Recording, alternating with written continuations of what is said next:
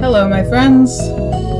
Welcome back to another episode of The Oscillator Stone. In this episode, Layman Pascal and I talk a little bit about our upcoming course, The Teratogenic Mystique, with our good friend Dr. Gregg Henriques, creator of the Unified Theory of Knowledge. Now, Henriques and I have had quite a few conversations about how accidentally esoteric his deeply researched, scientifically grounded theory has become, and it's getting weirder all the time. And Layman, as you may have heard, has dabbled in the fine art of the occult since he was around 12 years old. So, get ready to hear what happens when a neo bard, a psychologist, and a layman Pascal get together to talk about the mysterious, undefinable, and all pervading clusterfuck of everything there is magic. In November, I'll be running a three day course called Eldritch Wonders, which will be coming in the age of unreality. We'll dive into all sorts of practices to explore themes of time, manifestation, invocation, and ancestral devotion, all for the purpose of examining what I find to be a rather pertinent inquiry what kind of culture would survive the apocalypse? Learn more about it, check out the show notes and feel free to send me a message at wundersign at gmail.com if you're interested. We can also set up a one to one call if you want to ask me questions to my face or my virtual face, whatever. Booking link for that is also in the show notes. For this episode, I featured three songs from a Spotify playlist I made called Songs from the Other World. First up is from this really cool band that I had the pleasure of performing with years ago. I'm not in this recording, but there's a video of me dancing to this song somewhere on YouTube if you're really that interested. They're called Cookie Tongue, and you can find them at the link in the show notes on Bandcamp. This song's called Schism Lip.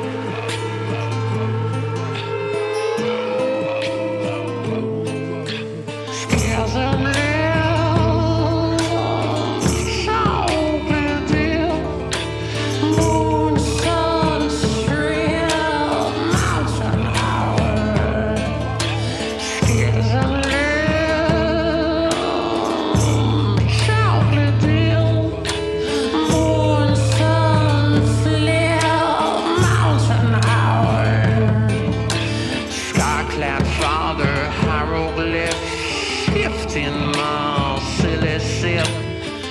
Give me sip and drowsy the screams.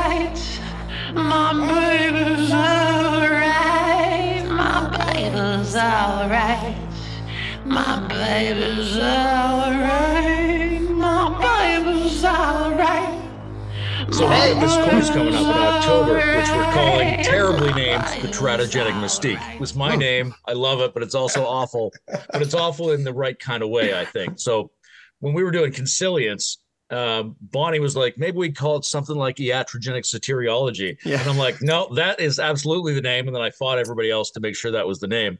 I think a similar thing about teratogenic mystique. It's like right on the edge of what's recognizable as language.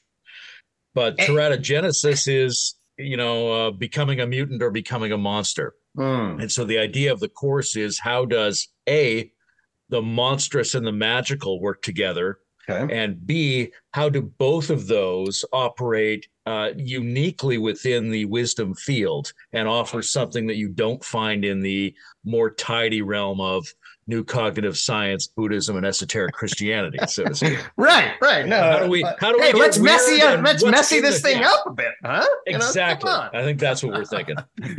Uh, Mhm. Great. Mhm. Uh, lovely. Well, you know, this is the right. I'm glad you clarified uh, because I was on the other side of the edge of language until you did. But that makes good sense. And I really, you know, my own journey in relationship to this opens up all sorts of weird associations across a multiplicity of different uh, monsters and magic, as it were. So uh, happy to be part of the conversation. Let's uh, check it with Scout here. Scout, what is this course and why are you doing it? Great questions that I do not have the answers to, but I'll do my best. Well, um, I, I like to use the term weird sometimes as is interchangeable with magic because magic can refer to a s- actual system that you apply as well as experiences that you might have. And weird sort of i would say more points to the experiences that one might have and the felt sense of uh, whatever you might be evoking with whatever practices um, but you know I, I would say i'm doing this course in part because of its uh, openness to the unknown Mhm. uh, and it's kind of it's centered around exploration of things that i would say particularly in our culture in like the post postmodern Mhm. uh weird western industrialized post industrialized world um we're not very equipped to handle and i would say um a lot of people their tendency and you know i'm not pathologizing this per se uh but i don't think it's exactly what what we should be doing here. Mhm. uh, a lot of people are disconnected from their ancestral roots particularly in places like the americas. Mhm. um, and to go back to some sort of traditional framework doesn't exactly feed you know what what it is that they're needing out of out of ritual practice out of spirituality. And so with this course it being so experimental in nature and sort of drawing from so many different um different cultures and different uh philosophies and it's it's basically just a clusterfuck of all the things that you can possibly think of Mhm. and i think that's good i think that's a really good way of uh, becoming inspired and actually creating our own traditions and practices out of the traditional and and even maybe out of the modern and postmodern as well so Mm. that we can um, be more authentic in how we're practicing you know i mean i went to a ritual practice practice retreat uh, recently uh, a couple days ago and it drew from many different traditions but ultimately the the rituals that we free time were completely emergent just coming from the instinctual and intuitive parts of ourselves. And uh, i think a lot of people don't realize that these these are natural inherent human qualities these practices of, of magic uh, the connection with what i would call the weird. Um, or the otherworldly. Mhm. and uh, it's really just about reminding people that it's already inside of them as opposed to you know teaching them something new or or initiating them into some traditional framework. So that's very exciting to me. It's at the core of my own practice. And Yeah. i like doing it with other people because then i can steal their secrets and their uh and their names I think you got a great subtitle here of the clusterfuck of everything you can think of. So I, I think that would be. Uh, I, I vote for that as your subtitle. Mwah! That's right. That's what we're going to call this video. Okay. you better not be joking I I, am think counting a- on you Mm. Uh, I think there's a really interesting thing here about weird. Like weird means sort of the eldritch and the uncanny aspects of uh, trans pagan occultism in one sense, but it also has this contemporary sense of being like an ethos and an aesthetic and a vibe. And that vibe might be pointing to something really significant because when we come to things like rituals, and we want we're doing this course a little bit like it's a ritual and a container and not just a course Mhm. But I think ritual can be approached from two different sides. One is the we've inherited this masterpiece of participatory movement whereby we access the imaginal patterns of the world through a shared enactment. Mhm. And the other one is this sort of um, bottom up sensibility that we are going to improvise structures that are sourced in aspects of reality that we can't quite cognitively track down with the front of our minds. But in both cases, the mood can range wildly. The mood Mhm. can be, oh, I'm indifferent. I just want to see what's going to happen. The Mhm. mood can be, oh, I really appreciate and honor this beautiful ceremony. Mhm. Or it can be, this is really weird. What the hell is Oh. going on here? And I think that kind of mode um, feels like viscerally it points to a certain openness in our sense making procedure. We go, what the fuck is this? Is this really happening? Am I am I doing it the way it should be done? I don't know quite what's happening. I- Are the elements of reality more than I think they are or not? Those sort of questions and that sort of uh, ambient feeling seems to me really essential to make certain kinds of magical effects occur for people through ritual participation. And I'm curious where where does weirdness inhabit the UTOK stack? Lovely. Well, that's this is beautiful. Um, okay, uh, so the UTOK stack, uh, and I'll I'll I'll just for convenience I'll make some parallels with um, uh, Bard, Alexander Bard. So the UTOK stack immediately is embracing uh, different vectors of knowing. Okay, uh, epistemological vectors. So it's going to embrace a science vector, and it's going to use the tree of knowledge to embrace that science vector. Okay, um, but that but that's not everything. That's a particular frame of reference. Uh, it's a useful frame. It's a constraining frame and a skeptical frame. It's a logos frame to use uh, the Bard slash Greek term. Uh, but that's not it. There's also our pathic structures, our felt unique experience of being that's going to be held by the iQuad coin. Okay. And then there's the orienting into and the pathos, and then the orienting into mythos all underneath an ethos, where mythos then is represented by the tree of life, uh, not tree of knowledge, but the tree of life, and it's sort of getting in touch with a resonant frequency, a story that tells both is and ought collectively, um, and also underneath the sun god, you know, elephant sun god.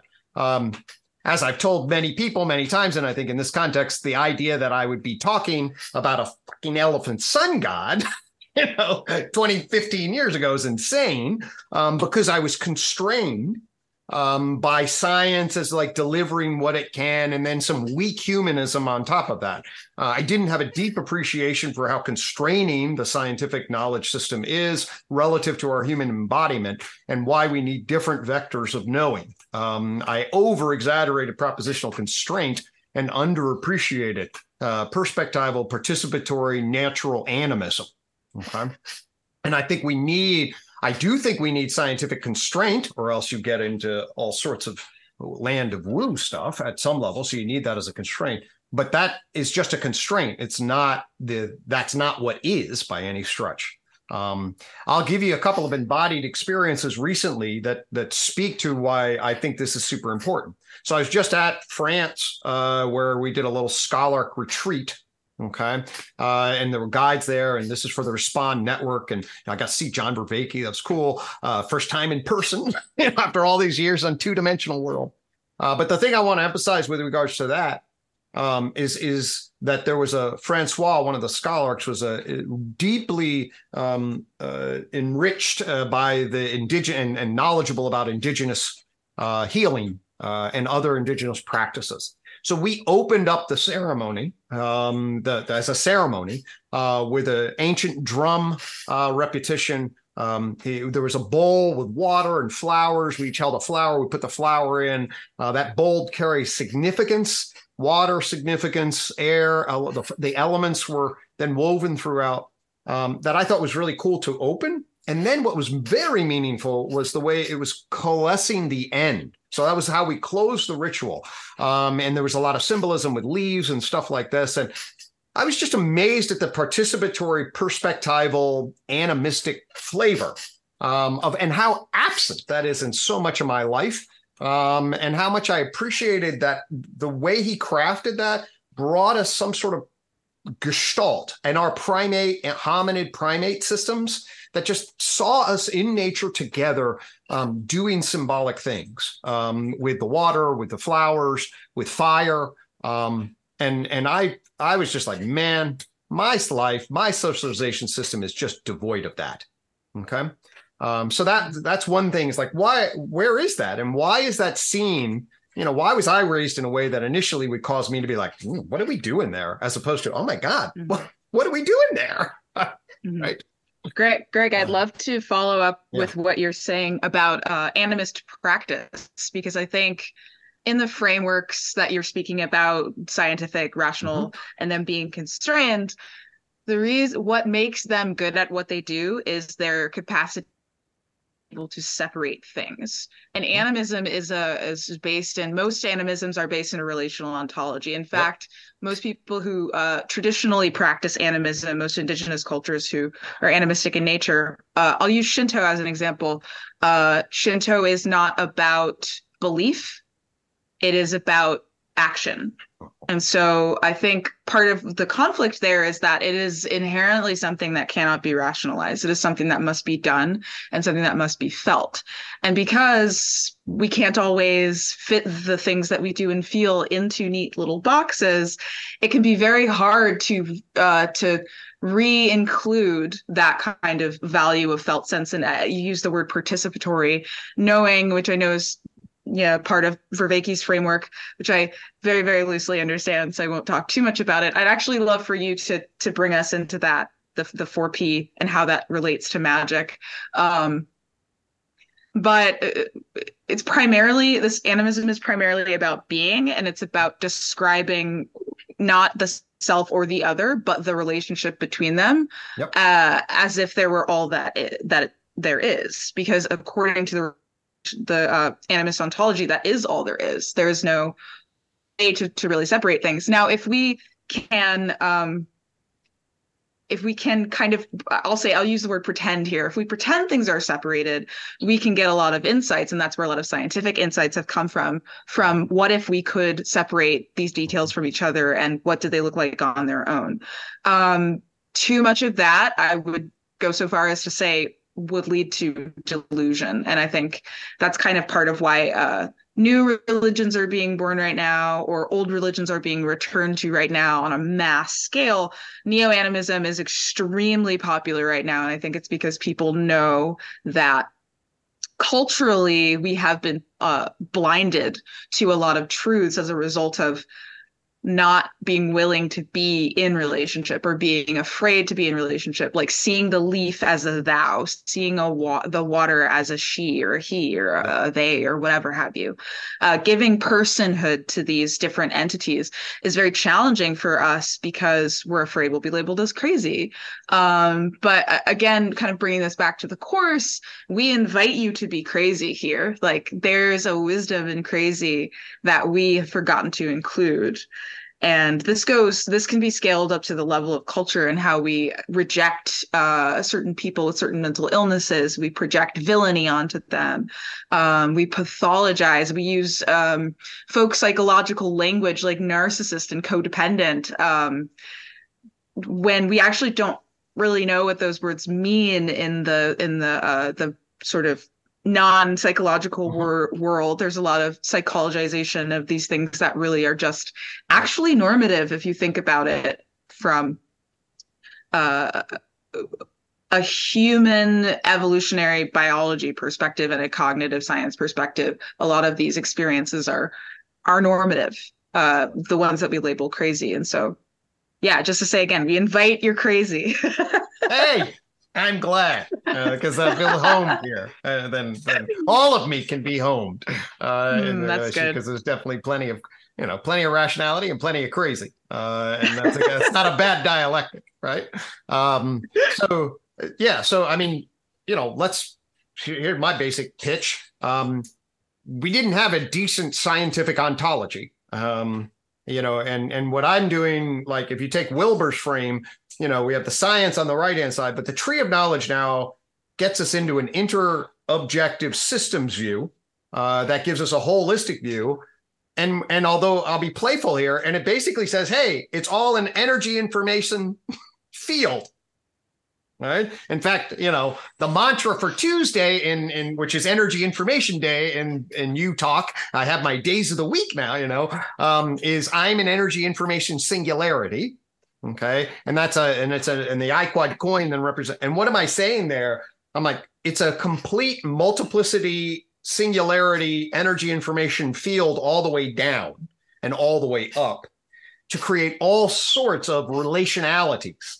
Okay non and we know from like literally from uh, the hardest sciences we have in quantum field theory there's a weird ass non-local entanglement structure at the bottom right um and yes so all of a sudden you know what was old ass right old ass newtonian mechanics shit nobody does that anymore that knows what the hell they're talking about okay?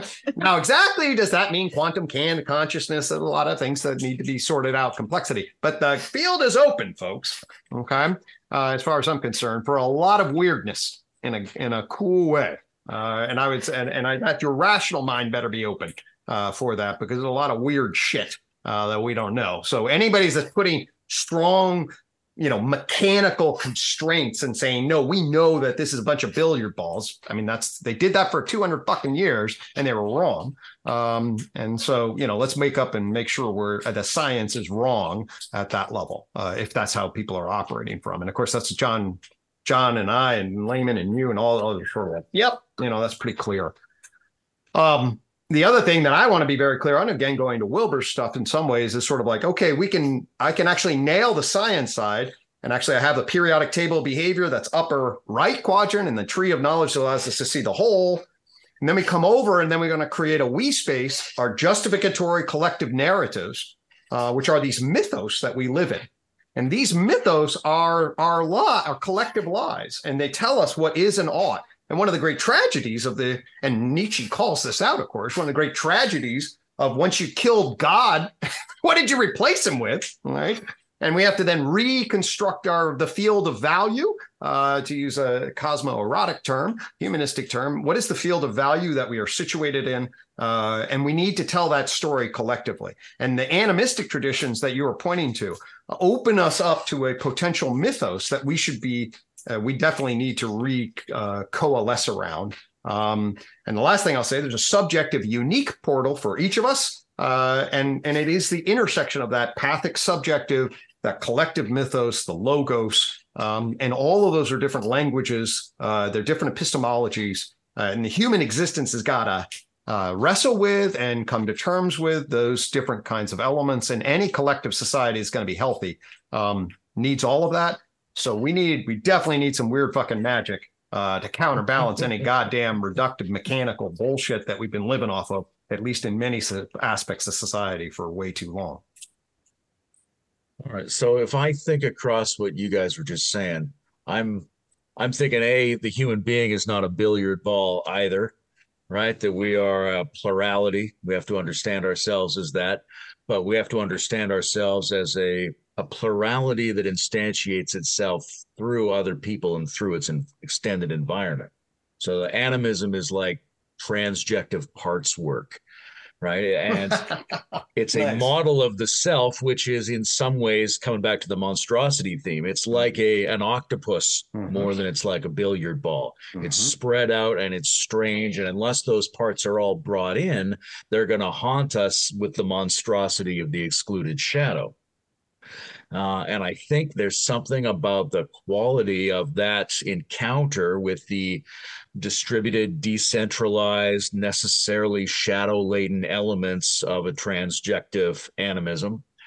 Uh, that opens up the symbolic landscape, right? That your elephant sun god, it's not uh, arbitrary that the elephant sun god is fucking insane that the threshold of fucking insane has to be crossed in order to activate the realm in which the elephant sun god can epitomize a whole mythic architecture that can empower you and offer a new kind of symbolic landscape to people. So I think there's something about the monstrous itself that animism brings forward that's necessary for us to qualitatively encounter in order to activate a new sacred landscape. God, that's fucking brilliant. I love that. Um, mm-hmm. Lame, can I ask Layman a question actually? Because uh, this this feels as though it relates to, and this is something you know more about than me, and that's why I want to ask you.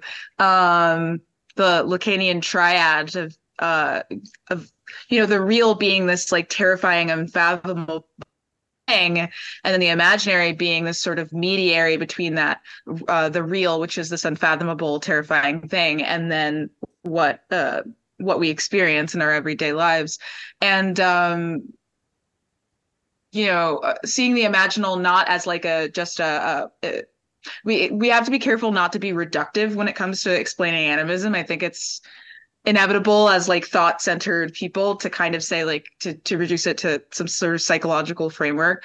But uh, i see it as uh you know we're there's a part of us that mediates between the unknown and unknowable vastness of our of our world and, and our larger universe and uh, the, the, things we can't comprehend we do experience. And the imaginal is is less of a, a a mirror reflecting you back at yourself and more of a of a medium of a language of an exchange between ourselves and this great other that um, we can really only uh, experience as objects or hi- even hyper objects as these these uh these large beings um that we can experience parts of if we allow ourselves to experience parts of them and and there's there's wisdom in that that you can't get from psychology or the hard sciences Well, the way I imagine it, and I was thinking about this a little bit this morning because I was sketching out what I thought of as the nine worlds of the monstrous to be part of our course material, and Hmm. the the impossible of the Lacanian real, I think, is is one of those worlds. Uh, you know, here we are. We find ourselves within Lacan's notion of the symbolic. We we inhabit a world where things have identities. Uh, they're discrete enough to have relationships, and we can know them.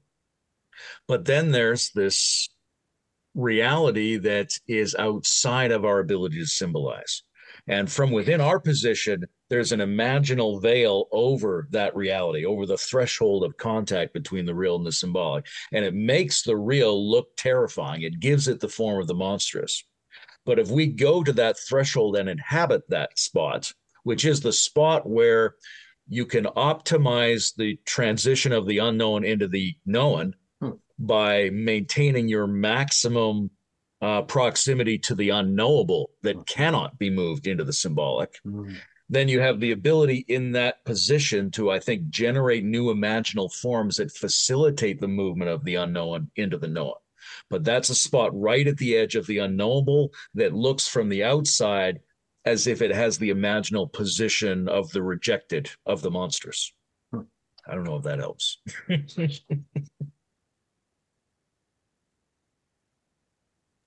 Yeah that was the perfect response that's yeah, all I- no, uh, well, and and so uh, I'll, I'll see if I can riff off that, but a sec by going back to the octopus, okay, uh, and and embodying here both propositional, perspectival, and participatory uh, uh, imagery. So one of the ways to think about the brain, okay, is a skin turned inward. All right. In fact, the way it develops is sort of like the skin turned inward. And I just turned my brain into an octopus. Okay. And now it's flowing eh, through my skin into the tentacles of the world around me and wrapping itself in energy information and gathering up that energy information field. And now all of a sudden, my eyes are the center of the monster with eight tentacles to give us a nine marked monster. Okay. Um, and playing with that kind of structure playing with what that does embodiment wise, playing with what it does in relationship to conceptual um, en- enacting that. We could see if we were sitting around with eight other people in a room right now, you could just start to feel your way into being a tentacle in that structure. Um, to me, those are the kinds of things that we need to be opening up far more than we do. And that's why I'm glad we're having the conversation. Mhm. One of my teachers is uh, Josh Schrei, who does the Emerald podcast.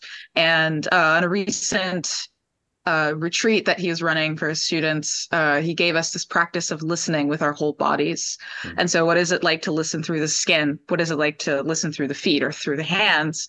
Um, and it really coincides with my concept of. Uh, not my concept, but something that I've termed thinking with the whole body, which sees, you know, we, I think the average person thinks all the thinking happens in the brain, but I would uh, challenge people to feel thinking in their whole body. Like, how does the hand think and how is that different from how the foot thinks or how the eyes think? And, um, you know, this, this practice is, um, I think kind of trying to get us to, to fall into this, this uh, experience of, of what I would call the extended body, so the body beyond the body. And uh, my Buto teacher, Jacqueline Shannon, has us um, uh, every time we we dance together before we dance we do an hour long rolling meditation. We lay on the floor and we imagine ourselves beneath the floor and then we kind of extend our bodies and expand our consciousness. We're blindfolded the whole time. We extend our bodies to try to sense the other people in the room and what they might need and then we slowly start to rise. And as we rise we try to find each other without being able to see. And so it forces you to to kind of feel consciousness as being this thing that your whole body is imbued with, but also extends outward from it um, and possibly extends inward um, toward you. And uh, you know, these kinds of practices are kind of like uh, what's really important about this practice in particular with the with the extended body is that you are um, you are doing what's called dual processing. So you're doing top down and bottom up. It's not just getting into your body and mm-hmm. out of your head because you, yep. it's it's understanding how the head exists everywhere. Yep. Um, and yeah, I was I was just throwing that in. Well, this is, I mean, so both for cognitive science, uh, you know, John's tradition and UTOK, um, basically both make this point. UTOK does it with the four E's that John wants to actually extend a bunch of other E's with, but all the the whole idea is is that you know c- cognition isn't just in the brain, but it's this embedded, embodied, extended, enacted um, uh, element. UTOK does this slightly differently. Just basically says, hey, we fucked up our language structures and actually what we should be starting with the property of mindedness you know and mindedness is the whole animal in the agent arena relationship and and that is and that's essentially for a cognitive science view of mind which basically means it's the dynamic complex entirety of the system uh, that you need to be considering. Yes you can drop inside the nervous system and say various things but you don't pluck out mind. That's not the property any more than you would try to find life in the property of a molecule. Life exists in the cell as its complex adaptive system. Mindedness exists in the sensory motor looping structures that we engage in. And then we build mental models off of those sensory motor looping structures. That's what we often call the mind. Um, and then we talk about that in terms of self conscious mind and justification and things like that. But the point of it is, is that what this is showing, as far as I'm concerned, is a misconstrual of mindedness. And it's a waking us up to mindedness uh, and what's available to us. And to go to John's point, uh, you know, John is super big on participatory knowing, the four P's. So just propositional, that's type it out through language to make meaning statements. Then you have perspectival, that's through the sensory perceptual landscape to be able to see what's salient um, and pull things out and be able to take perspective procedural, that shit that you can do that are skills that are either automatic, like to learn to tie your shoe, or more skill based stuff like doing procedure, you know, like surgery or something. And then fundamentally is participatory. The participatory is the agent arena relationship. It's the felt sense of the identity relative to others in the world. So what you're describing there, uh, Scout, was what your person's doing is you're fundamentally breaking and reforming your participatory relational identity with with the the landscape of the of the dance floor with the landscape of each other. Each system then is given an idea uh, an invitation to feel your way into a new participatory landscape and then enact and embody that. Um, that kind of stuff we never did in school in any way that was like guided you know there was no uh, there's nothing along those lines. Um, but, but that's uh, the argument from an evolutionary perspective at a propositional level is like actually folks that's what we did Before we talked, that's actually how we understood the world, by the way. So maybe we should, you know, get back to that some and get whole again, for the love of God. By the way, Scout, tell Josh to get in contact with me because I did this uh, recording for a thing on the West Coast a couple of months ago about AI as the beginning of the age of sorcery. And then everybody who heard it was like, oh, have you also heard the Emerald has a recording about that? So, like in my mind, Josh and I have a similarity on that topic. I'd love to interview him about that. Hmm. Uh, it's an interesting moment with uh, the new joint point because it seems like the new technology opens up a realm that is, uh, for better or worse, describable in magical terminology. Mm-hmm.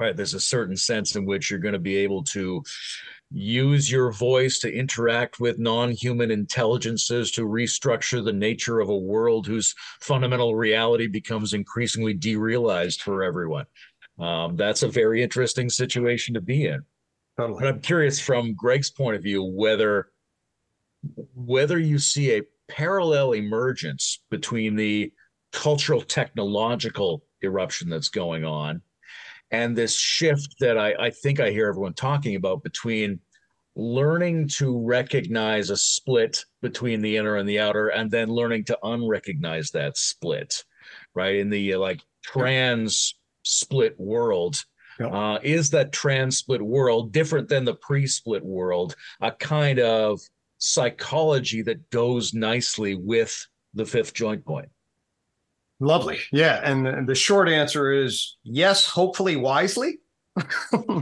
and what I mean by that is that we have the whole global, digital global tech structures and all the crazy technologies that that, of course, is going to afford, which is a horizon that is very difficult to say and may just cause us to go crazy. I'm scared about that. So the dangerous horizon of that is the the vision of the shit fifth joint point if, if you're gonna if you're gonna dig it that's digital identity global solutions. Dig it. Um, and what that means is we have to figure out a way to get our human identity in right relation.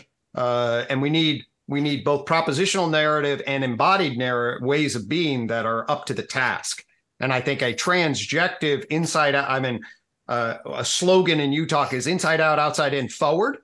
And and that's the transjective toward wisdom is basically hey i'm an energy information material object living organism minded animal cultured person in a digital world inside and out right? I mean you can see me on the outside and you can i can see me on the inside and all of that stack is now arranged. And that uh, that's a metaphysics that's much more available to us i hope through these kinds of elements. Uh, they will erase a lot of the reductive mechanical materialism and the split between science subject and humanities uh, or collective wisdom elements. Um, and that's what I think is absolutely needed in the kind of knowledge systems and the kind of embodiment systems and relational systems uh, that is going to, if the fifth joint point is going to move toward the third attractor, um, that's the kind of structure I'm envisioning we need for sure.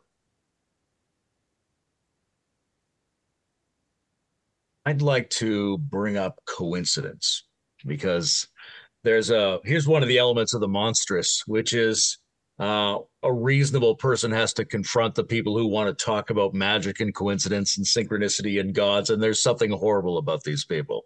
But that's a horribleness we have to risk in order to press the boundaries of what we understand to be the actual cognitive nature of reality. Okay. So we bring coincidence back in and we say to ourselves something like there's there's a language there, right? There's a different kind of living whereby you feel yourself to be informed by coincidence and feel like you can exert some kind of agency through coincidence, right? And this is almost the definition of what magic is. Hold on. Um, So it's not really a question there. I just wanted no, to well, uh, what's weird as shit. Actually, I'm gonna I'm gonna stack this on coincidence. First, coin incidents. Okay, you know I'm good with my I like my little uh, language. This the self coin structure coincidence with other.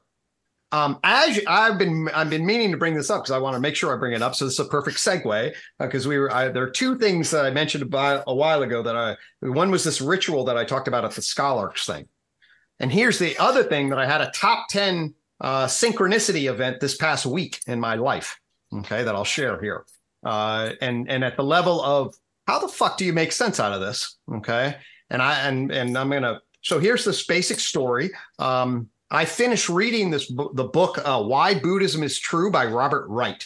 Okay, uh, Robert Wright wrote the, is an evolutionary psychologist. He wrote *The Moral Animal* in 1994. This is a very meaningful book in me because I was just discovering the problem of psychotherapy and I needed a big picture view. Evolutionary psych was coming along, the moral animal. It would actually set me up to develop the justification hypothesis as justifying persons and primates. You see a moral animal, a very influential book in me, in my history. And, and therefore, Robert Wright plays a pretty interesting and special role. I never reached out to him, never contacted him, never did anything, you know, whatever. It just, that just happened 30 years. But then I read this book, Why Buddhism is True. Okay. And I was explain, you know, in my own journeys, getting very clear on the difference between the witness consciousness and the self. John and I did a lot of stuff on the self, and then how do you observe versus how do you grip? That was on my mind for a whole host of different reasons. Um, uh, my uh, life partner gave me this little cup called just red rim it. The little red rim is a symbol for witness consciousness on your identity. So I'd gotten that, uh, and I was writing a book, finishing this book. So here's the here's the coincidence that's weird as fuck. Okay. So I'm typing, I come up, what do I want to do? I've, I was supposed to do a blog today. It's like, oh, I want to do it on witness consciousness and the self. And I just read Robert Wright's book. I'm going to use his framing in relationship to this. I type out this blog, okay, for it takes an hour or whatever. And I, I'd been checking my email. I go finish typing up. I'm about ready to send the blog to Marcia. Okay. Within three minutes of me having go to then send the blog, an email had come in from this guy Aaron, And he's like, Hey, dear Dr. Henriques, I'd like to introduce myself and I'd like to make a connection to you and Robert Wright. Robert Wright says they just wrote these books and he did this and he's got a big history view. The two of you should really get together because I think the two of you would have a lot of powerful things to talk about. I'm 99% sure no one has ever reached out to me before to ever talk about Robert Wright. Okay. Um, and this, yet he's been an important figure at some level in the background of my consciousness uh, for 30 years. The li- what the is the likelihood, right? That I would be within three minutes of me finishing a blog, my first blog I ever wrote on Robert Wright, of an important figure that I never reached out to, who had an important, you know, experience on both witness consciousness and the self. And within three minutes of me finishing, opening up before I send it to Marcia to double check it to be published, this in this has come into my consciousness and said, "Hey, you should draw a line between you two. I'm going to come in as Aaron, and I'm going to draw a line between you and Robert Wright." Okay, now that is coincidence. I mean that that that is like, huh? You know, like okay, yeah. My skeptical mind can always say, "Well, one in three hundred million happen." you know, whatever you want to stick on it. But my pathic mind is obviously impacted, right? There's a mm. there's a grid, there's a felt energy in the world that is lining that shit up. I can't help but my participatory identity feel that and certainly at my coincidence level, my coin level, I'm fine with this. That's mm-hmm. weird, cool, and, mm-hmm. and maybe the universe works in mysterious ways. Mm-hmm. Uh, so that's my embodied mm-hmm. story mm-hmm. of recent coincidence and connecting witness functioning self. And there's a weird world out there. And the pathic systems uh, and mythic symptoms, I think, of our knowledge system should be open to them as long as we don't go off the deep end. But man, that's cool shit for me. I'd like to um I'd like to talk a little bit about the relationship between transrationality and uh, and and our relationship to the coin uh, in terms of the process, not just that the coin represents the self, but the process that the self goes through. Um, transrationality which is kind of what we're wanting to explore in mm-hmm. uh, the course of the teratogenic mystique, but um, in a more of a, shall I say, deconstructed way, mm-hmm. where like trans rationality can sometimes be used as a bypass to try to like dismiss pre rationality as not being necessary anymore. Mm-hmm. Um, whereas I see it as sort of this loop where you go, you know, you have to descend into pre rational in order to uh, bring it through rational to become transrational. And um, this process of turning the coin, I feel, is not only a representative of that, but it's um, it's I think that your perspective on coincidence, or I prefer to use the term synchronicity, um, is transrational in nature because you have an openness to the possibility that um, there is divine orchestration. You neither uh, you do not claim that there is divine orchestration, but you do not dismiss that there could be divine orchestration. I think of uh, Jason Ananda Josephson Storm uh, wrote uh, the book called Metamodernism: The Future of Theory, um, in which he talks about sort of how do we do theory in metamodern ways. He talks about Zeteticism, which is uh, skepticism turned on itself, mm-hmm. Uh, or he phrases it as we cannot always know when we know. Mm-hmm. Uh, and so you know, if you can feel something, the potentiality for that thing to be real is there. And even if it's not real, it's real because you've experienced it. Oh. If we can get people into a place of va- revaluing their felt experience, which is, uh, in my personal opinion, sort of what I'm I'm a, like a Demberist metamodernist, and so the the core of Demberist metamodernism is that felt uh, what we know is what we feel. Uh-huh. Um, and so if we can reincorporate the importance of felt sense knowing into our culture and our practices, I think we're gonna um, we're going to see more coins turning so to speak and and and more experiences like the one that you're describing gregg um, will we'll just we'll be coming out of the shadows just being able to discuss them more and normalizing them. And and i think that that that the in order to avoid going off the deep end we need to be jumping off together if that makes sense. We need yeah. like an intersubjective framework that validates these crazy experiences that we have. We normalize them. We can contain them if we normalize them. We can contextualize them if we normalize them. Um, So thank you for sharing that. That's fucking awesome. Yeah, well, that's beautiful. And certainly speaking from, so, you know, I, I can place my science hat on, right? Uh, you know, and uh, I pull out my little tree of knowledge and I'm like, well, I can track all this. And like, I don't know how to make sense out of that. The science, the, this attitude at the core philosophy of science, in my view, is agnostic okay. And, and essentially committed to an anti-foundational agnosticism. In other words science is always open to potential revision. Uh, it's a database structure. We don't know what the you know you don't you don't get revelation of god. You have some notion. It gives us some interesting constraints that makes it that I think is important to be.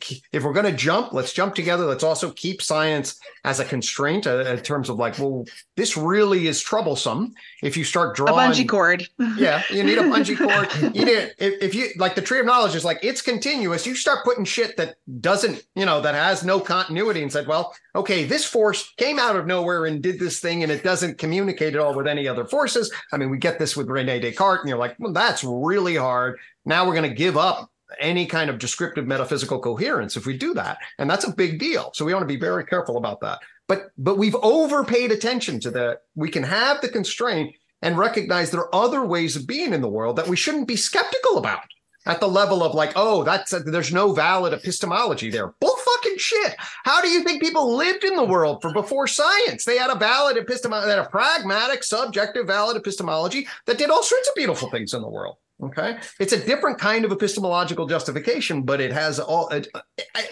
you know, science doesn't tell you to go home and like, okay, this is how you say this to your wife. I mean, that's not what science does. Your subjective experience of being does. And there's all sorts of ways to cultivate that kind of knowledge. And we better be, I've been, we, I speak of myself as a scientist, I got trained, is way constraining and arrogant and narrow. It didn't appreciate its own limitations. It overshot in relationship to what it said. And it constrained the development of, say, if you want to do an Iain McGilchrist, yeah, right hemisphere stuff. You want to do John Vervaeke, perspectival, procedural, and participatory knowing. You know, for me, there's an entire wisdom stack that's been opened up uh, across multiple different language fields that can be in much greater resonance. And science is just singing one of the tunes, an important one, but not the whole damn thing. And there, it's been drowning out. I think this is basically Wilber's point as well. It's been drowning out a hell of a lot of our other potential intelligences, um, and we need to wake up to them for sure.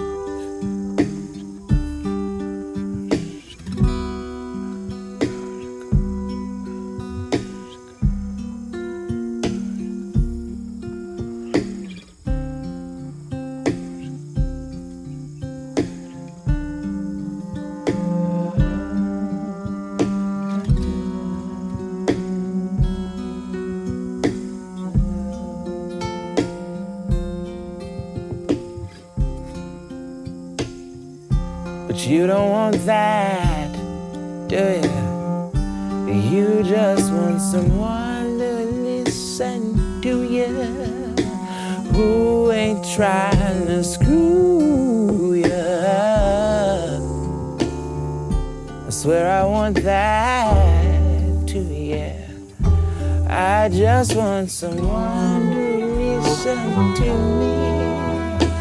Who ain't trying to do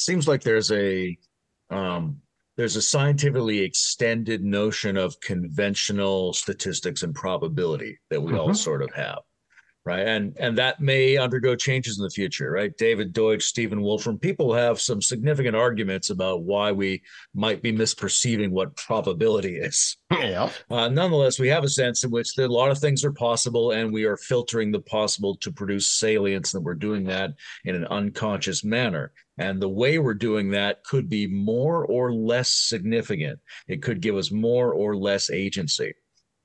And I'm really curious about the way that that can potentially function at higher levels of the stack, because we sort of have this idea that okay, we've got these unconscious things, but those are the lower levels. And here we are at the top of the stack, a conscious, waking adult personality in a society. Mhm. But that's not the only thing that's up here, right? Even at this level, most of me is unavailable to myself, Right. doing all kinds of processing and all kinds of agency that I can't track. So at every level of the stack, I have to be able to uh, avail myself of some other possibilities that allow the rest of me to be a perceiver and an agent at this level of sophistication. Totally. Uh, and to me, that's the that's the right attitude of a coherent, integrated, pluralistic embodiment that each one of us are, and then need to be placed in relationship. Uh, and so we need, and that's the that's the meta modern sort of sensibility. Is this openness? Is there some constraint in relationship to it? A particular type of inclusion, a recognition of underdeveloped aspects of being that we're trying to cultivate in, recognition of some of the dangers of that. Um, but if we constrain and open with with you know with sort of guardrails and then create the attitude or embrace the attitude or cultivate the attitude that you're articulating, I, I completely agree. That's the uh, the right sensibility, the right kind of participatory identity we should be entering in these fields with. I'd like to um, shift the conversation a little bit towards the practice of ritual um, and the theory of, theories of ritual, if that works for y'all, because I'm curious, Gregg, how ritual practice lands um, on the sort of the stack of matter, life, mind, culture. Um, I know about it mostly on the level of culture, and then a little bit on the level of of life in terms of like how uh, our rituals connect us to say cycles of uh, the earth so that we can uh, feed ourselves and and know how to feed the earth properly um, as well as right things like rites of passage and rites of affliction which are more psychological tools but also tools of attunement um, to attune to the to the collective body of the say the tribe or the collective body of the biosphere uh, I'm sorry, the, I meant the bioregion. Hmm. Um, but I'm curious how these, uh, you know, how different genres and characteristics of ritual can kind of be enfolded in or can be recognized in the matter life energy matter life mind culture um sort of stacking of things so are you willing to say a little bit about that Oh yeah, I'd love to. Um, I mean, first I'll just you know at the at a at a propositional level, I can go point to John John's work on ritual uh, and the opening up, of course, the four P's and recursive relevance realization uh, and the centrality of that, both for individuals and for collectives, is part of our transcendent naturalism conversation uh, and and the the utility, the meaning, the underdevelopment of ritual, and the looking at ritual, and to pull in ritual to create collective intelligences. So that's uh, you know I consider myself adjacent to John and tied, we woven in with him, and he's got a lot of really uh, refined and sophisticated things to say about that. So I'll just point to that. Okay. Um, the, the second thing that I'll say in terms of what happened, as as you know, in terms of my own personal life, uh, one of the things that I was missing in my uh, current, you know, my marriage and my kids was we weren't our belief value propositional stuff and our embodiment was off key. We weren't we weren't living wholly. Okay. As far as I was concerned. And that was all part of the meaning crisis and all this other stuff. Um, and I was much more salient to that than I think, you know, my wife and my kids were. But from my vantage point, that we had failed to because sort of the meaning crisis, because the chaos of the normal capitalism, there's just a fragmented, broken lifestyle that isn't coherently integrated. And then, of course, I get hooked up with Marcia. Uh, Marcia loves UTOK, and then we start living together. And then the, we build this UTOK monastery uh, before she gets deported by brilliant individuals that know that she's a danger to the United States security. Um, but that's a whole nother story. Uh, that's for ritual. Um, but in the context of that, as you know, we started living this. Uh, so here's some rituals that we developed. We developed a belief value mantra called the UTOK Credo. Every morning, um, we pick a creed, a belief, uh, a value, and a mantra uh, that we that we're then going to live by uh, today. Okay. Uh, so today's mantra uh, is I shall hold logos, pathos, mythos, and ethos in right relation. Uh, so, that, so that's a, just, you know, give me an idea of like, hey, how do I hold this? And that's just one example. Another example that emerged in terms of you asked about the stack, uh, and we shared on this, but I'll just reiterate it because this has been by far the most meaningful ritual, if you want to frame it that way. It, doesn't come like with boxed ritual, although there's some, but it's the theory of the week that we developed. Okay, um, and and so today's Mind Animal Day. Okay, uh, and the mantra for Mind Animal Day is toggle between self and awareness. Uh, the discipline is psychology. Uh, we think about animal mindedness in terms of tomorrow's culture person day. Um, activate calm mo to be a reflective person, try to be wise. The next day is God Moon Day, and and the, the universe is building its complexification. It's a, it's a, the top down view, and then on Monday it dies and disappears and becomes Void Darkness Day. Um, and then it rebirths again on Tuesday in energy information, and then matter object day, and then life organism, and then we'll be back here a week from now. Um, and every day when Masi and I wake up, we say, "Hi, happy um, Mind Animal Day." And what's happened to me, it, it, and what what I find in that is what I felt like, sort of, I guess I was missing.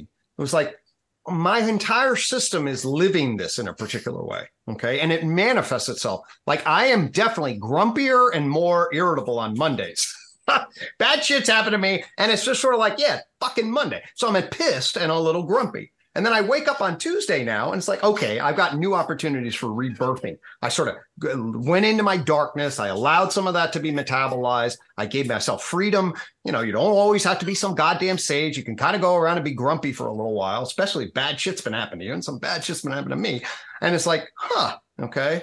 So for me, what I have seen, at least, is I've uh, embraced the UTOK structure from the science side, then into the humanities, into the lived world, is this need to weave or this inclination, this drive, and what feels very healthy to weave in these worldviews into our practices, into our relationships, into the rhythms of the week, the cycles of time, and all of that. And I think that many you know societies have historically just known that intuitively and built enormous amounts of ritual into their world and i think our modern society just broke that in many ways at least and I'd love to rediscover it. You know, one of the things the monstrous also points to is the unintelligible. And is there some way in which the patterns we can't track are nonetheless workable? Um, things that can't be compressed into the the conscious foyer of the left brain. Um, and there may be a way that we can uh, invoke things that we can't name, that we can use symbols we don't know about, that we can speak a language that we can't decipher, that we can make gestures whose significance we don't understand, but which we can nonetheless get better at.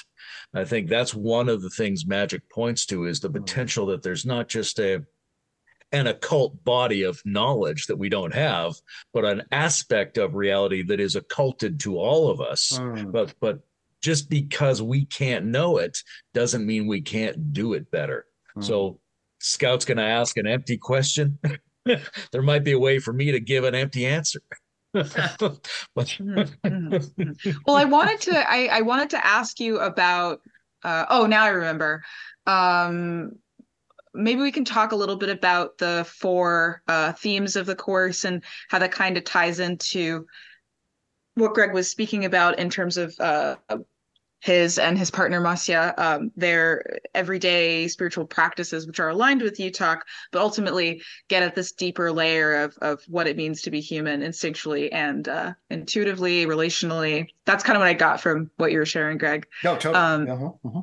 Yeah, was that ritual practice exists on all the all of the levels, the energy, matter, life, mind, and culture. Well, maybe maybe not energy, but maybe uh, matter, life, mind, and culture. We can kind of uh, locate uh, different aspects of ritual along each of those lines and i wanted to see how that ties into the practices and the themes of the course that layman and i are doing so layman maybe you can talk a little bit about your two modules and then i, I can go ahead and talk about mine Yeah, I think a ritual fits uh, nicely with your pilgrimage model, even though the whole thing's going to have a bit of a ritual structure to it. Uh, so we're doing four, and Scout's going to do two, and I'm going to do two. Okay. The two that I want to focus on are uh, entities and lineages. Hmm. And there's some really interesting things around that, like um, the mode of relating to reality as if there were entities there, which Mhm. goes back to animism, even though we've made uh, a number of really interesting mm, discoveries and emergent forms of thought over history that tell us, okay, maybe that and that and that are not really best conceived of as entities. Mhm. Nonetheless, the the utility of the entity mode is much richer than we Mhm. previously thought. Mm. And I think it goes beyond something like a a Martin Buber suggestion that we can access the Judeo-Christian sacred through the I thou uh, framing. Mhm. There's like this much broader Mm. pagan, indigenous, shamanic, multifarious, ultra diverse range of all kinds of different relational qualities that we could be looking at. And like I was saying a moment ago, to me, one of the most interesting ones is the notion, the possibility that there could be unintelligible entities, right? And whether we think of that as in a Stephen Wolfram sense, some other part of the pattern universe that we just couldn't possibly compress into patterns, Yep. or whether we think of it as just some strange aspect of the evolved capacity of the human psychoorganism Mhm. whereby we can do some kind of relating to our own environment as if it was completely unknown to us. Mhm. I think we need to take that more seriously. And when we look at things like the question of whether the American government has some special knowledge or not about Mhm. extraterrestrials, only some of the people are really looking at that question. A lot of the rest of us are going, oh, yeah, that question of the unknown nature of anomalous entities again. We've been facing that question for a long time. Right. And is there something we should know about that? Is there a way of getting better at standing in front of that feeling that we've had before? Right. Hmm. So that's some of the stuff I want to get into in the entities section. In the in the lineage section, one of the things I think that's really pertinent is do the hermetic and occult lineages have anything to tell us about bringing forward a religion that's not a religion? Mm. So you can do a story and go, hey, we had shamanism as the dominant form of human religion for 100 to 200,000 years. And then we got a couple thousand years in which you overlaid civilization on that. Mhm. Sometimes it flourished, Other times it got suppressed and it kind of got split. So you got a surface level spirituality and religion, and you got this underground spirituality and Mhm, religion mhm. as a kind of countercultural movement that Mhm. attracted, you know, sex cults, magic, uh, anybody who wanted to try alchemy, anybody who wanted to try forbidden science experiments, all that kind of stuff was there. And is Mhm. there a way to bring that back together now? Is an Mhm. important question. But while that was occurring, especially in the last, say, 500 years since the time of the Renaissance, there have been in Europe and then in America these uh, fraternities, these networks, these Mm. semi available occult fraternities. Mhm. And they've done some things we want the religion that isn't a religion to do, right? Hmm. They've been transcultural, they've been intuitive and scientific. Mhm. Um, they've been able to persist. These lineages have done some things right and they've done some things wrong. And we need to learn from both of those. Mhm. The things they've done right are a lot of the things we're still trying to figure out in new wisdom movements. How do you get intergenerationality? How do you get transcultural? Yep. How do you get evocativeness? How do you survive under different kinds of social regimes? That kind of stuff. They've actually been pretty good at that in some cases. Mhm. They've also um, gone off the rails in a lot of cases. You know, madness, orgies, sex cults, poisoning, weird hierarchies, selling out, all this kind of stuff has occurred as well. So when we're looking at how do we move forward on this, we have to be taking them very seriously, these lineages, as sources of information we can learn from in terms of what went well and also what would probably happen to us if we don't learn from it, which is all kinds of predictable disasters that have recurred frequently in Mhm. new wisdom movements. Huh. Lovely. I love the entities and lineages. That's excellent. Sweet. And your two, Scout.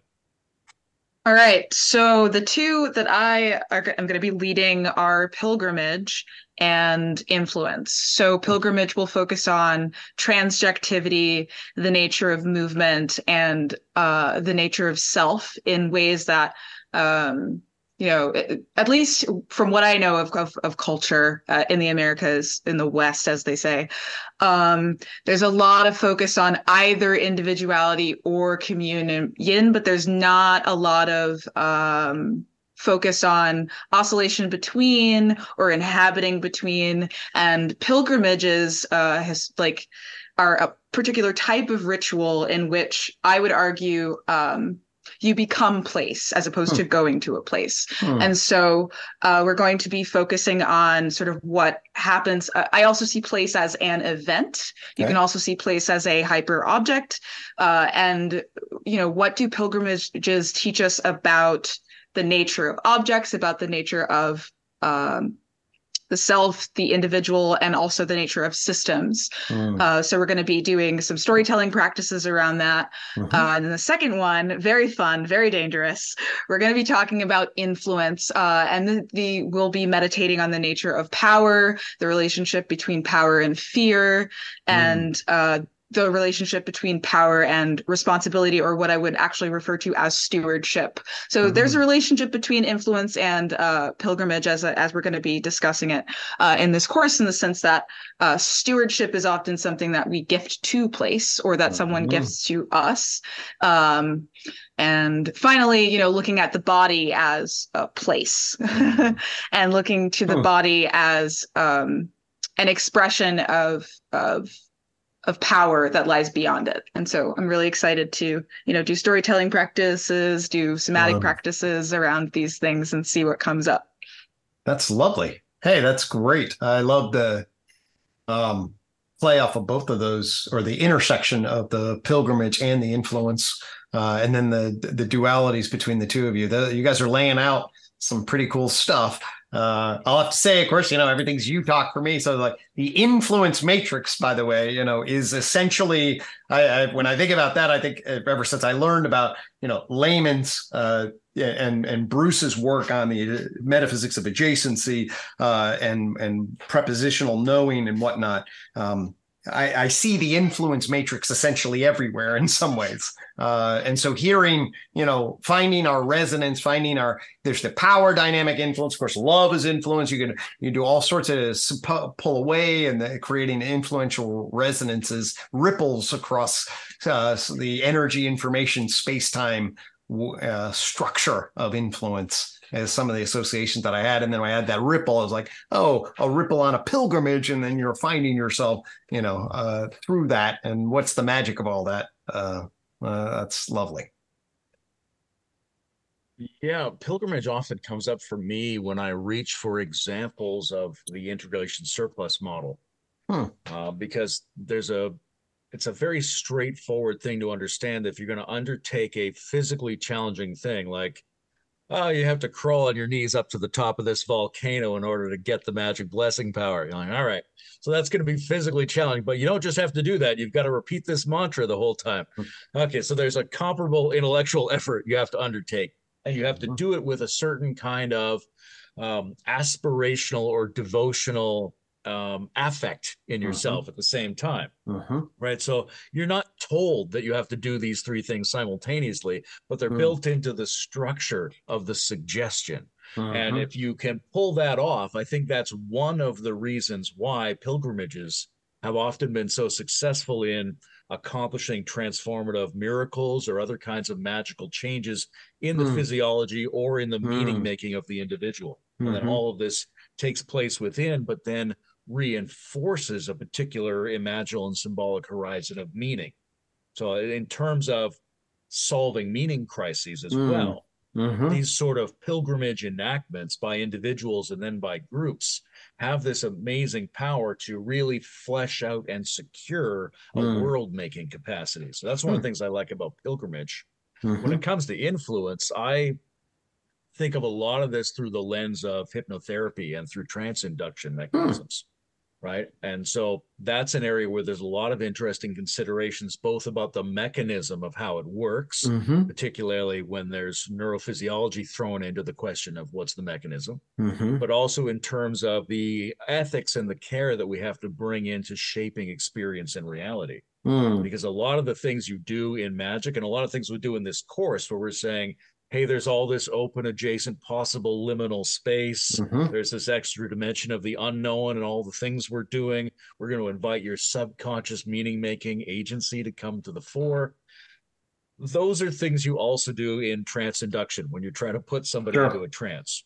Mhm. And it's not bad for people to go into trances. It's good for them to go into trances, but you have to take care around that because Mm. then they are suggestible Mhm. uh, and they're also getting in touch with elements of themselves that they don't want to access too quickly. Mhm. So I think Mhm. that the ethics around influence is something we should really get into, Hmm. but also the mechanism, which I see as um, something that's not too difficult to lens in an E. McGilchrist sense. Mhm. Right? Mhm. I very often think that a lot of the uh, trance induction mechanisms, which play a big role in ritual, are sort of pointing the left brain at the right brain. Mm. If you've got one one lens that targets specified meaning and Mhm. another that opens up to unexpected patterns, Mhm. if you say, "Hey, let's specifically target unspecified meaningfulness," Mm. then Mhm. there's a kind of balanced threshold condition, Hmm. which no proof of this, but in my fantasy, that's the normal waking state of our the archaic ancestor. And one of the Hmm. reasons they could engage so magically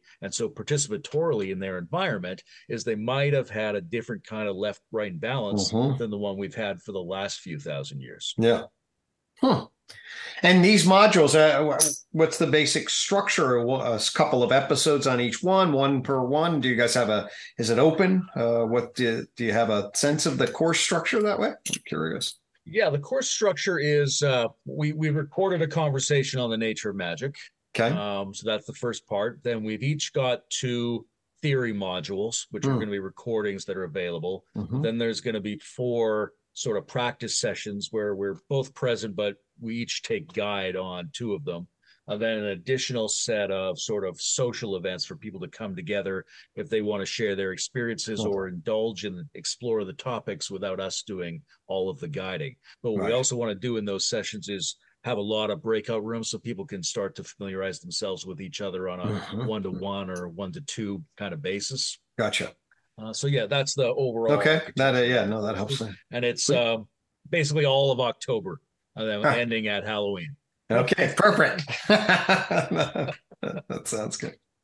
speaking of Halloween, what's interesting about you know the relationship between the modules that I'm doing and the modules that Layman is doing, um, or that at least in my end, on my end, I'm seeing a, a huge uh, overlap in regards to influence, pilgrimage, and um, lineage. Hmm. Although entities also, I, uh, w- because most uh, animistic or, or indigenous or traditional frameworks have relationships with the dead in a particular way that Mhm. um, the dead are now the monstrous in our sort of modern or, Mm. or post postmodern society. The dead, uh, like we have the undead or we have ghosts, but we don't have a relationship with uh, these dark beings as uh, as fully or as healthily as some um, you know indigenous and traditional cultures um, once did. And you know, on pilgrimages, oftentimes people have experiences where they, they feel connected to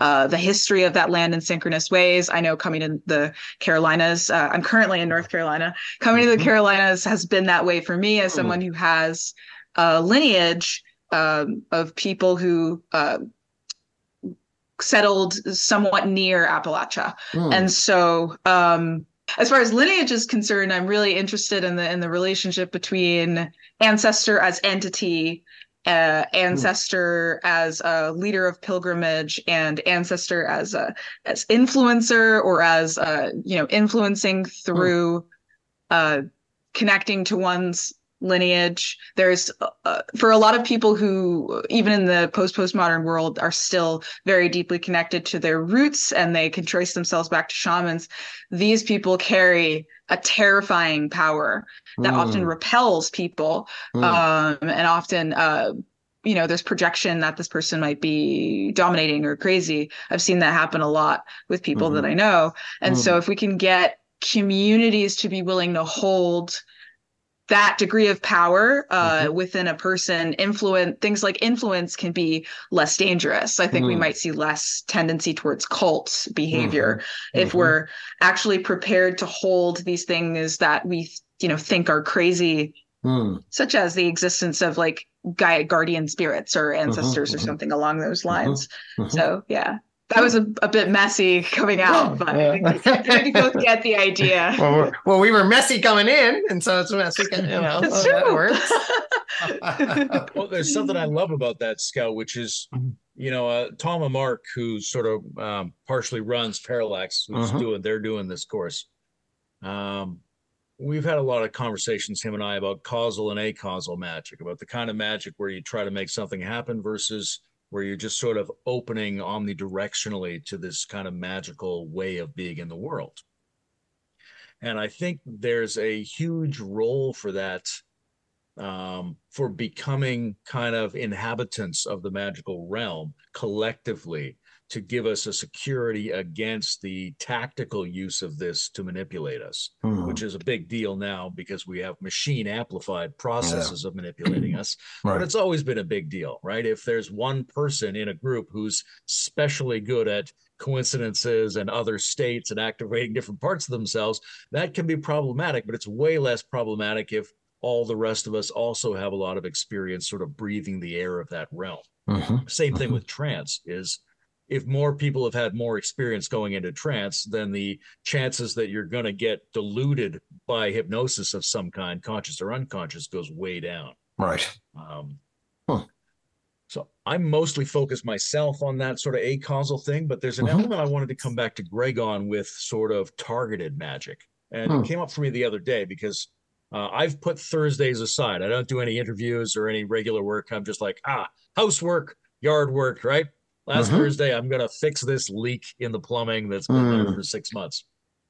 And I'm aware it's probably going to take all day, and it does Mhm. Mhm. chart it out and draw it right you have an intention you have your diagrams you have your journeys there's these ordeals back and forth and then toward the end of the day when i'm getting really close to hopefully not destroying the entire house's plumbing system um, all of a sudden things start to vanish right i'm like i can't find my headlamp i look everywhere it's gone these and then I very slowly got to search and search and find it, and then something else seems like it's gone. It's like things are slipping out of my cognitive map. Huh. And I thought, oh, it's almost like they're being snatched away. It's almost like I'm I've chosen a form of manifestation. I'm going to cause a spell to happen. I'm going to fix the plumbing. Mm. But I didn't make any sacrifice, right? I didn't Mm. touch that element of the monstrous. And Mm. now something's trying to take something from me in exchange, which if I was a smarter magician, I would have offered something up front, which is how the ancestors did it. Mhm. But I'm curious from your point of view, Greg, from the UTOK point of view, how you think about the um, the perception of the world as a field of transaction. Because Mm. there's something about magic and there's something about sacrifice, which which is a way of being in the world modeled on a transactional framework. Right. Yeah. Well, I mean, again, I would, for me, what I would say is we want to be opening ourselves up to different participatory modes. Um, and that would be, you know, the, the, the transactional engagement, I think is a, is an extensional mode of, of, of, you know, basically being in reciprocal relation uh, to, and and opening ourselves up. I'm going to take. I'm going to give. I'm going to. th- This is go- this is going to come into my system, and this is going to be eliminated from my system uh, in relationship to that. I think enacting those kinds of modes and and that those are, those have to be. I mean, behavioral investment theory basically says, hey, you're an investment value system engaged in transactional exchange across a wide variety of different domains. Uh, uh, layers and stacks of, of being. Uh, so for me, what that does is that that brings this, you know, unknown but I think enormously rich, potentially uh, enormously rich uh, way of identifying one's uh, sort of agent arena uh, iterativeness, if that's a word, um, in a way that feels that that you could play around with and do all sorts of different kinds of, you know, sort of intuitive, pathic, mythic kinds of uh, modes of being around for sure. I don't know if that those those are sort of loose associations in relation in a messy sort of way, but uh, th- I think it, it to bottom line is it jives with a number of vibes. that was well put um, at, towards the end there. I have a similar story in regards to sacrifice, which, you know, let's go there. Um, I was in the woods uh, last weekend doing um, a sort of ritual practice retreat uh, with with Josh Schrei of the Emerald Podcast and some of his other students, and we were instructed to listen in the woods. And so we went us in, into the woods and around the the property and just speaking to things just being in space with things and and and seeing what comes up. And um as someone who uh already does this practice a lot and sometimes ends up you know bringing the voices back with me i was a little i was a little like i don't know if i want to do this right now. Um but i was walking and just listening and um came upon a clear boundary. Like i could i could just feel uh visually aesthetically it felt closed off and and and um somatically uh, spatially it felt you know like there was a barrier there and Hmm. so you know i heard a voice in my head say um in order to go further in order to, to cross this boundary you must offer a sacrifice. Um and i thought about it and i you know i've been reading a lot about sacrifice uh, particularly in preparation for this course Hmm. um but also just because it's it's an interesting dynamic that i feel like a lot of people want to avoid because of what comes to mind when they think of sacrifice. Um, and I realized, you know, I thought of a practice that I came upon a couple years ago, um, having to do with going to the water spirit and offering to the water spirit. And the Mm. practice goes go to the wa- water spirit and offer it your grief, offer it your sorrows, your anger, all of the things that you think aren't worth anything because you've been suppressing them. Feed those to the water spirit. So, you know, as I'm in the woods, I'm like, I've decided to feed something that I no longer need inside of myself to this. And I could feel everything just kind of open after that. Hmm. And so, you know, hmm. interpretively, I like to keep things loose. I don't want to say that I was projecting my own psyche onto the woods because I, you know, even Jerome Bernstein, who coined the term transrationality, warns against uh, pigeonholing magical experiences like that into oh it's a projection or it's trauma based or it has something to do with some sort of pathology i like to phrase it that i met a spirit in the woods because i hmm. like to honor the agency of all beings even if those beings are complex systems or uh, complex biological systems that i'm interpreting through my imaginal they're still beings Mm. um but you know, we can sacrifice things that w- it doesn't have to be like a baby goat. And I think people immediately think of something so extreme when they think of that because of the way that indigenous cultures have been pathologized for the past 200 years. Mm. Um, how um, how we are always kind of uh, offering you know our, our our presence is an offering. Our presence can be a sacrifice. Um, we can sacrifice physical objects that we no longer need in the first place. And and sacrifice is really just a form of offering. Mhm. it's a particular form of offering. And so if we start to frame it that way um, you know the transactional piece uh, sort of transforms into a devotional piece Mm. uh, rather than um, you know focusing on the getting and get uh, giving Mhm. uh, duality we can we can just focus on what is flowing in and out Mm. um, because you think of it as like you open your house you, when you throw things away you create space in your house Mm. for more shit for, for- so that you can hoard more shit later you know um, that space is always dying to be filled and um, this really i think reframes the concept of sacrifice in an Mhm. important way That's lovely. So, did you after you did that? perspective on sacrifice? Hmm.